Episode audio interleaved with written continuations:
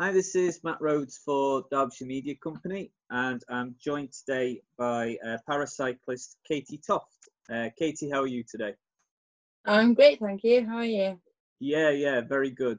I'm uh, eager to see some more proper sports happening, though. Actually, aren't we all? Yeah.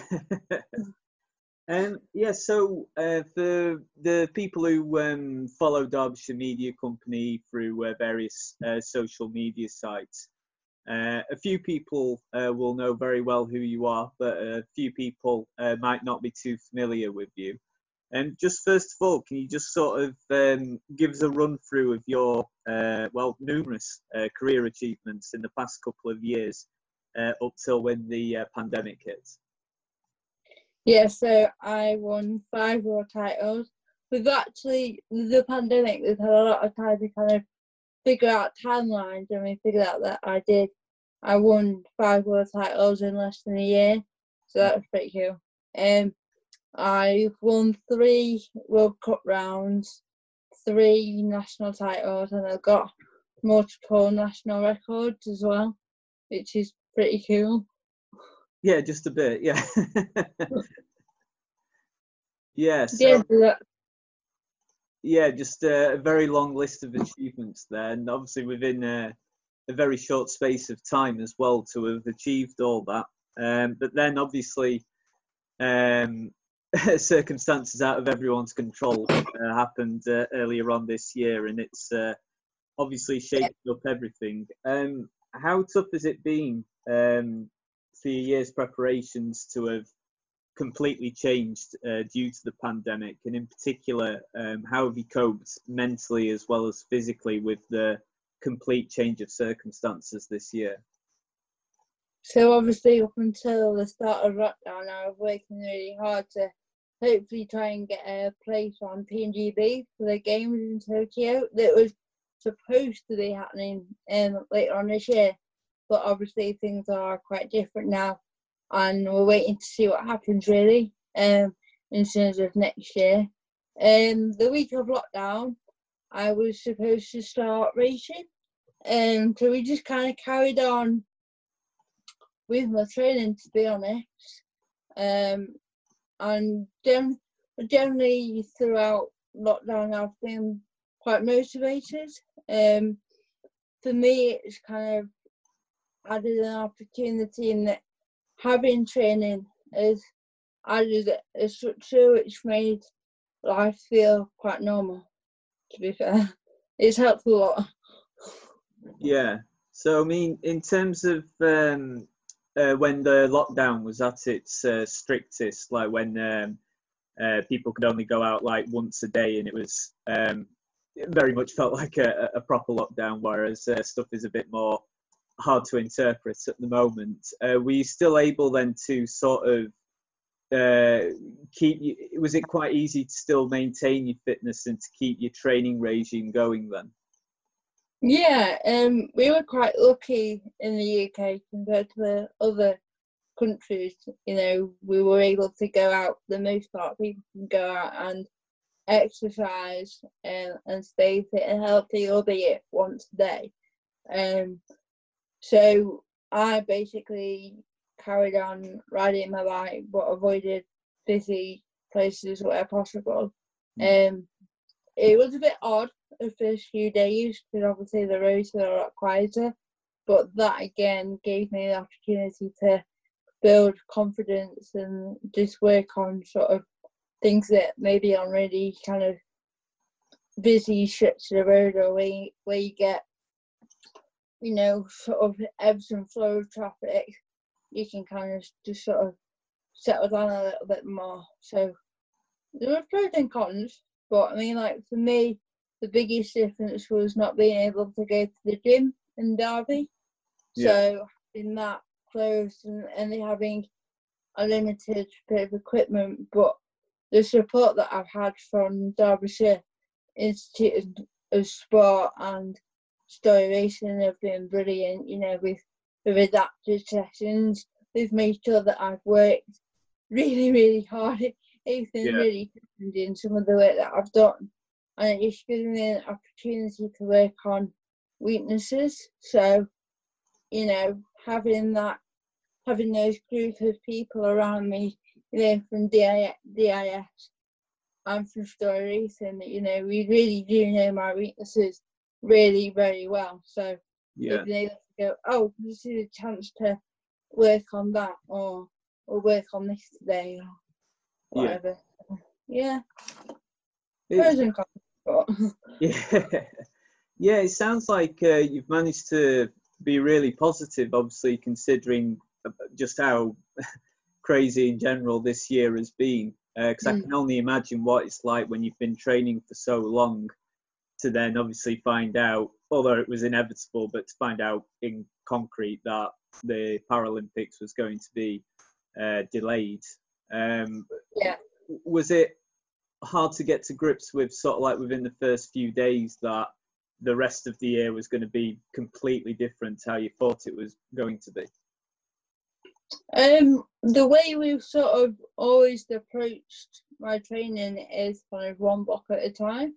Yeah. So we've obviously we have big goals and we know where we want to go, but in terms of kind of having that ability to just kind of actually, do you know what? I'm just going to focus on the next day or the next week or what is it it might be is coming really useful. Um, Mm. obviously at the very start of lockdown, we didn't really know, you know, how even that was going to look to a certain point. Were we going to end up going like Spain and Italy in terms of not being allowed to leave the house, um, apart from for food? Um, yeah, and it was just kind of constantly keeping up to date with what was going on and just yeah following the guidance really Yeah, and uh, obviously uh, in the last, um, well, in the last week or so, um, with the news coming through that um, a few more things to do with like gyms and leisure centres, things are beginning to resemble normality a little bit more. Obviously, not fully, um, but things are slowly getting on the right track for things to uh, get back to how they used to be. Um, what does the rest of the year look like for you um, at the moment? Are there any events sort of pe- penciled in later this year that you know uh, you probably will be able to compete in, or is it still quite uncertain what the rest of the year looks like for you? obviously i want to get back to racing as soon as i can and we've not got any firm dates currently for the the big races like nationals and things like that um we know when they might be but nothing's set in stone currently so the key thing now really is just be ready to go Hmm. and that's all we can do Yeah, Uh, so still sort of waiting for more news, yeah yeah exactly like we all are. it's just sort of be ready. When for? Don't know. Just be ready. Yeah, yeah. And um, I'm in, just interested as well um, as to how important a role uh, the Derbyshire Institute of Sport has played in your uh, career so far. You've touched on before about the kind of stuff that they've been doing uh, within uh, the past few months since the pandemic hit, but uh, just in terms of your career in general, um, uh, how important a role have they played? you know, they've been key really to growing, to help me to develop my strength and my coordination. You know, when I start with the IS, you know, I I find standing up tricky. Um, Mm. I couldn't do a squat, and all those all those things, you know, might seem quite kind of trivial to some people, like we still have to work really hard to make sure that I can do the basics. But like I said before, you know, if we're, we we're constantly working on the weaknesses and you know, um, but we also look at uh, look and build on what I can do to develop the strengths that you know are needed on the bike, um, which are obviously really important. And then throughout lockdown, the staff at DIS have been on hand. You know, they they've supported us as much as they possibly can from afar. You know, we've had chats about S and C, about physio, mm. about diet, um, kind of when we were in the, the strictest of the, of the, the lockdown period, um, we would have weekly sort of web chats about various different topics, you know, which was lovely because not only were you learning something, you were also, you know, seeing the faces that you'd see in the gym, you know, every week or for some athletes every day. And that really kind of just made it a bit more, you know, normal just to see other people. Because you're not going out, you don't see other people. So yeah, yeah. Um, and I'm sure a lot of other people have had that as well. Um, so yeah, the, those kind of web seminars really important because the staff could bring their own skills and their own knowledge that we would normally have in the gym, but we could kind of all ask questions and talk about it. And I think we've all learned quite a lot about not just those areas of sport, but about ourselves and how to apply those areas to our own training and, and abilities. And that that makes going forward with DIS really exciting, you know. There's loads of plans in the pipeline and you know, there's so much more that we can do and I'm sure that when we're back in the gym we'll be even better than we were before. So it's really exciting to see what yeah. we've done. Yeah, and clearly they've played um, a really important role as well, and obviously will continue to do so as well. And yeah. just lastly, as well, I, I, didn't bring this up before, but I'm just quite interested to know how um, your career actually got started and what, what sort of sparked uh, your interest in in uh, in cycling. Uh, what what sort of um, uh, got you going with your career? Um, I was at uni at the time, my second year of my degree, and I was getting quite unfit. I wasn't really doing a lot, and I decided that when I came home at the weekend, um, I wanted to get out more, but I wasn't really sure on riding the roads. Hmm. Um, they're quite hilly or quite busy, or, or you know.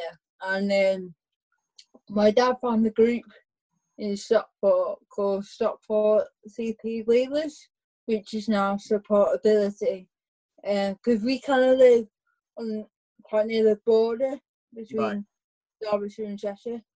Yeah. Um, so we we started heading down there pretty much every Saturday, and um, we met uh, a guy called Paul and a lady called Dee, and um, they taught me how to ride a road bike, and yeah, it just sort of went from there. So it, it's we we blame Paul for a lot of it. Um, yeah, but it was Paul that kind of um, encouraged me to talk to a friend of mine from British Cycling. He didn't know, but he, he didn't know him, but he was like, if you know anyone, just get chatting to him. So I did, and then from there I joined a club, uh, mostly CRT, uh, which is in Tameside, and then it just sort of snowballed really.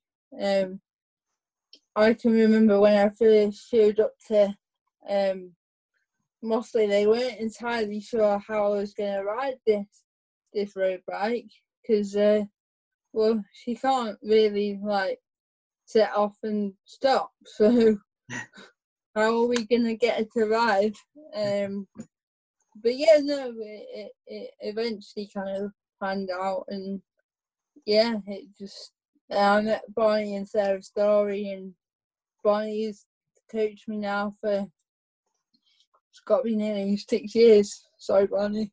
um, but yeah, none of the guys that support me now, DIS, obviously Storey Racing, um, and all the, the teams behind them, and you know, people like Thorny crosses this too. Without them, it, it wouldn't.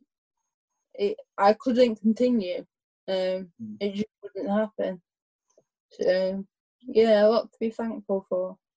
Yeah, and uh, just sort of uh, long term, uh, what what is like the long long term ambition? Is it to uh, become uh, a Paralympic gold medalist? Yeah, yeah. I'd love, I'd, I'd love to. I'm not gonna, you know, I'm not gonna beat on the bush. I think everybody knows that I'd love to go to the Paralympic Games. It, it's no secret. Um, and we, we just keep working to see, you know, if if I get selected and what happens. You know, anything can happen. It's sport. Uh, it's what we sign up for. Um, but it's all good fun. Um, and you know, I I have to stop myself quite a lot, and particularly out on road rides, and just go, wow, like I'm so lucky to ride where I do and have the support that I do. Um, yeah, it's all fun. It's all fun and game. That's the main thing. Yeah. Yeah. no point doing it if it's not fun. No.